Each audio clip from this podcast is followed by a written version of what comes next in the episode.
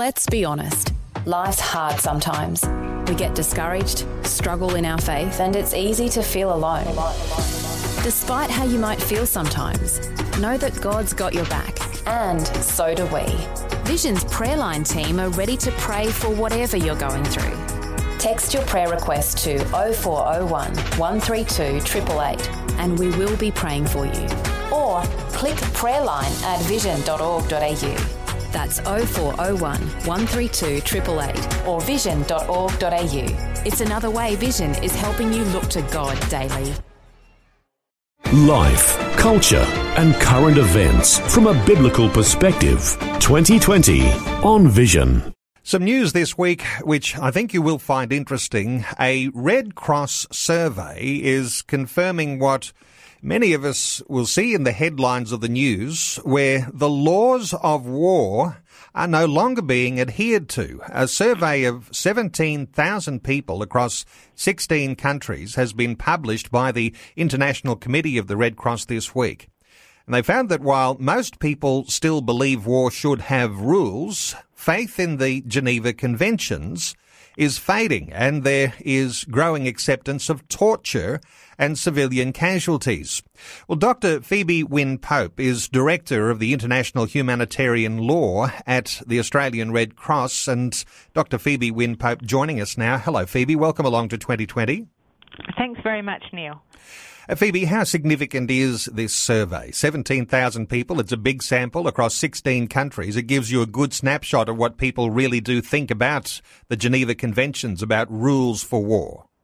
That's right. It's really helpful for us to try and understand what people are thinking, and we've surveyed people not only from conflict countries but also from countries um, that the um, permanent five members of the UN Security Council, so France, Britain, China, Russia, and the United States, as well as Switzerland. So we've surveyed those six non-conflict countries uh, extensively, and um, and then another a further ten countries that are in um, situations of armed conflict. So it gives, it gives us a view of of how the laws of war are viewed both from a peacetime context and from a war, wartime com- context, if you like, which is which is super interesting. Now, Australia hasn't always been a part of these surveys, so there's not as many comparisons to make with developments by way of the uh, the findings of the surveys. Uh, how do Australians fare uh, when we compare ourselves with our responses uh, compared with these other nations that have participated? Right. So the, the the questions that we asked Australians in particular were around uh, torture and looking at whether people thought that it was okay to torture either an enemy soldier or an Australian soldier. And this is really interesting. We found that more than 50%, so more than the majority of people, 57%, think that captured that the torture of captured soldiers should not be allowed under any circumstances. But what that also showed us was that uh, 23% are undecided, and 21% of the population thought that actually it was okay to torture a captured soldier. So we're quite alarmed by that. We're sort of feeling like that's a large number of people who are either uncertain about torture or accept that it's a part of war, and it shouldn't be. It's not only wrong, but it's also illegal. So we need to talk some more about all of these issues uh, in an effort to, I imagine, uh, massage the change that's necessary to have a right attitude to uh, the laws of war. One of the headlines I saw, Phoebe, is fighting in war is deteriorating into barbarism. Is that the way you see a lot of the conflicts around the world today? Is is that a reflection of of the idea of letting go of these virtuous laws of war? Well, I think that what I, I'm not too sure that I would go as far as to say that. I think that the wars that we see today are extraordinarily complex. They're not, you know, states lined up across the trenches in the way they have been in the past, but much more complex conflicts with multiple armed groups fighting against each other and against common enemies, and it becomes much more difficult to see where the laws are actually working. So, what we don't see from the survey really, and what we don't see from the news reports that we get, is where somebody's not shot at a, at a specific target because it's too close to a hospital and they don't want to shoot the hospital, or where somebody has withdrawn from an attack because there are too many civilians in a certain area, or when a medical practitioner has been protected because they're looking after the sick, or when a somebody who's detained or imprisoned and captured is looked after well, and we don't see those stories. So I think it's very easy to lose faith in um, conflict. And what the research shows us is that the people who are living in conflict have more faith in the power of the laws to protect them than people in the Western countries, in um, the US and Europe. And I think that that's really fascinating because it's whether the lived experience, if you like, is different to the the experience that we have through our television and through the news. Phoebe, I imagine it's easier to picture a nation that goes to war wanting to adhere to the laws of war, but where you have the rise of ISIS and uh, Islamic groups in various places, not only Middle East, but uh, throughout uh, some sections of Africa, uh, there appears to be a lack of ideal when it comes to the virtues of law. And I wonder whether you've got a comment. Is, th- is this the thing that has perhaps uh, given uh, rise to the changes in attitudes about torture and about uh, hospitals and all of these sorts of things? Look, I think that there's a number of things that could have given rise to that, and I think that the level of extremism, um, which you know is is is not only Islamic but a lot of other groups as well across different parts of the world, um, is is concerning. But from an Australian point of view, some of the things that we sort of think might be contributing to the way people think about these things is that we we see an enormous amount of gruesome images and um, of the wars on our TV screens, in social media and newspapers, and very often some of that is very unfiltered, and we're seeing really horrendous things. Globally, there's a discourse that is becoming much stronger around um, promoting fear and demonizing the other or the enemy in a way that is not as respectful of the enemy as the laws of war would like. Um, and also, I think we have such a huge popular culture which is increasingly promoting a false sense that torture is kind of normal. You know, we, we have these extraordinarily violent video games and other things that show and, and demonstrate torture and, and cruelty in quite a um, an abstract kind of way. So you know we don't really know why this trend is happening. It's happening across the globe. This global increasing acceptance of torture, but you know we can surmise that some of these things might be making a difference. We're talking through some of the findings from a survey of 17,000 people in 16 countries published by the International Committee of the Red Cross. Our guest, Dr. Phoebe Wynn Pope, is Director of International Humanitarian Law at Australian Red Cross. We're back to continue our conversation in just a short while. We're talking through some of the issues about our attitudes to the laws of war, attitudes to torture, that's been one of the findings from a survey of 17,000 people in 16 countries published by the International Committee of the Red Cross this week. Dr. Phoebe Wynn Pope is our guest. She's Director of International Humanitarian Law at the Australian Red Cross. Phoebe, as we talk about uh, war and torture, uh, the Red Cross has a renewed effort to promote the virtues of the rules in warfare. Is that something you are trying to influence the public around the world, or is that more focused on people who are in control of military assets and and who are uh, authorities when it comes to how they're conducting war?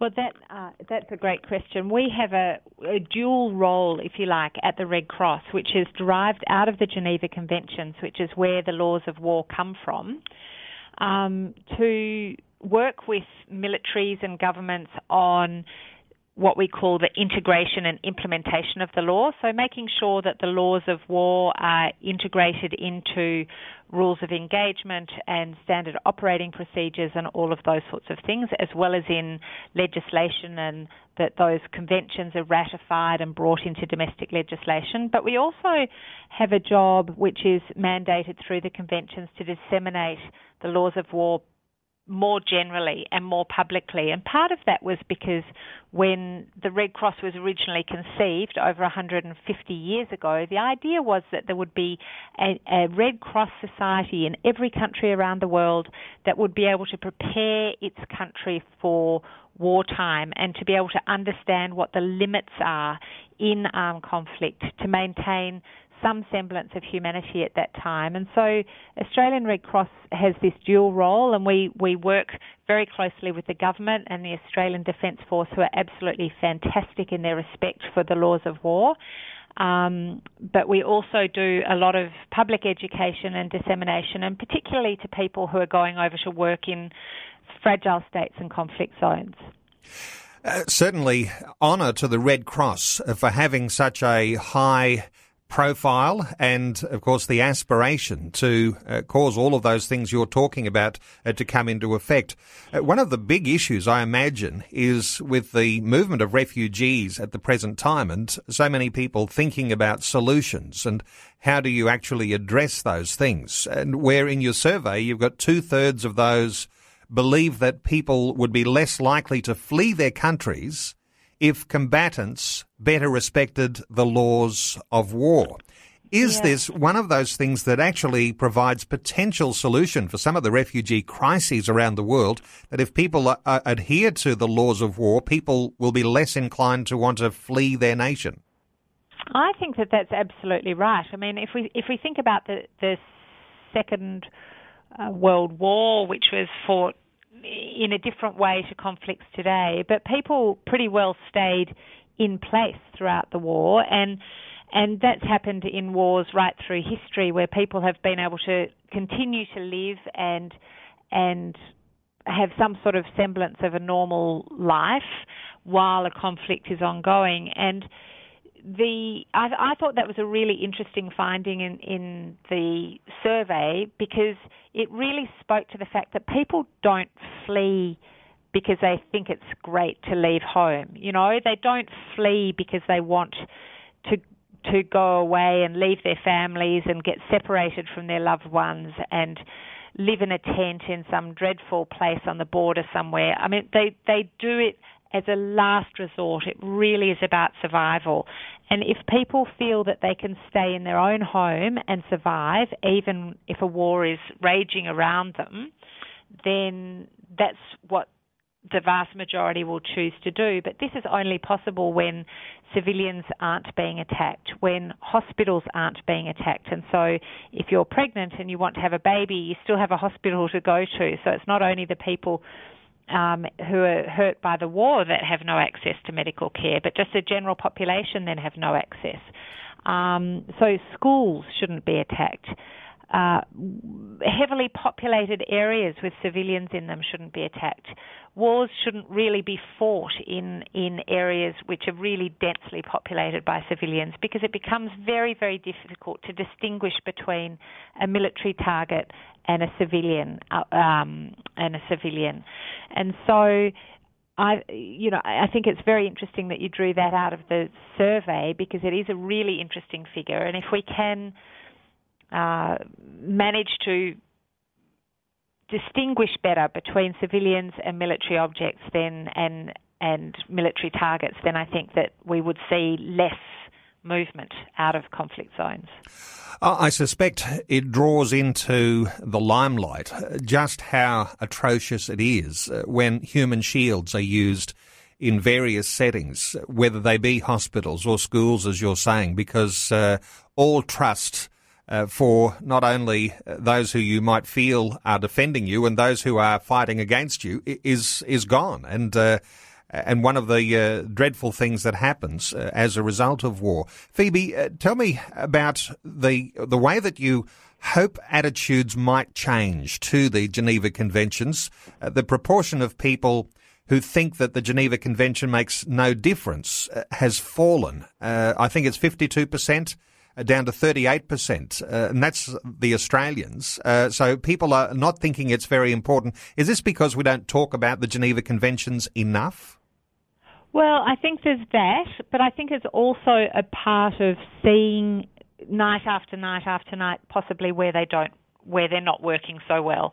So we see on the news and on television where a hospital has been struck or there's been a lot of civilian deaths or you know there might be a civilian um, party that's hit by accident or we we see these things on the news a lot. And what we don't see is where you know the red cross has managed to cross the lines and talk talk their way across through all the warring parties to get aid to those that need it, where we see doctors and nurses working day in and day out in hospitals that aren't bombed and, and main, able to maintain that protection, or where where the Red Cross, the International Committee of the Red Cross, are able to go and visit people in detention to make sure that their conditions are okay and that they're being treated well and that they're not being tortured. And these sorts of areas where the law is working, we don't see it so much. So I think that the the bombardment, if you like, to use a, a, a term from conflict, of media, of news, of social media, of YouTube clips, of all of these things that we see, which is so terrible, um, it gives us a picture that the laws aren't working. And I, I'm not convinced that that's the true picture, but it certainly is a picture that we receive.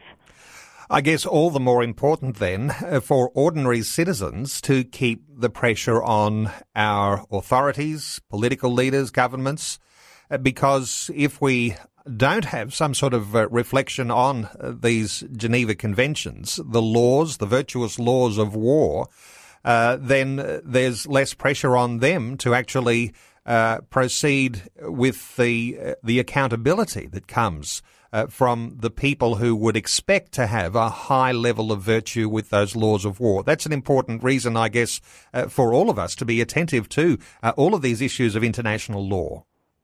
I think absolutely. And I, in Australia, I'm very pleased to say that the Australian government and the Australian Defence Forces really are champions of these laws. They're very committed.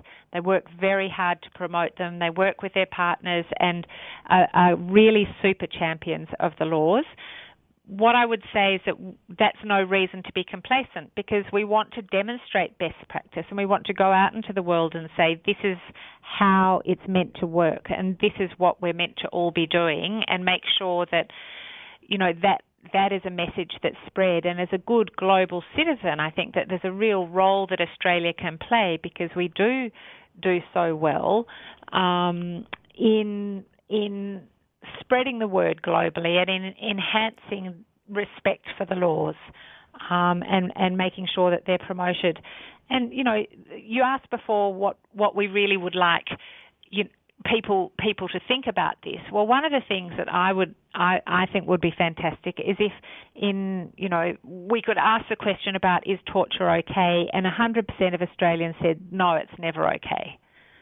It's just never okay. It's both wrong, it's illegal, and it's never okay. Okay, so there's a black and white approach uh, that perhaps needs to be adjusted in every mind when it comes to these issues of torture. Dr. Phoebe Wynn Pope is our guest. She's Director of International Humanitarian Law at the Australian Red Cross, and you might like to have a look at some of the results of the survey. I mentioned a survey of 17,000 people across 16 countries, or you can access some detail at the Red Cross website. It's redcross.org.au. That's redcross.org.au. Dr. Phoebe Wynn Pope, thanks so much for taking time to talk to us today on 2020. Thank you very much for having me on.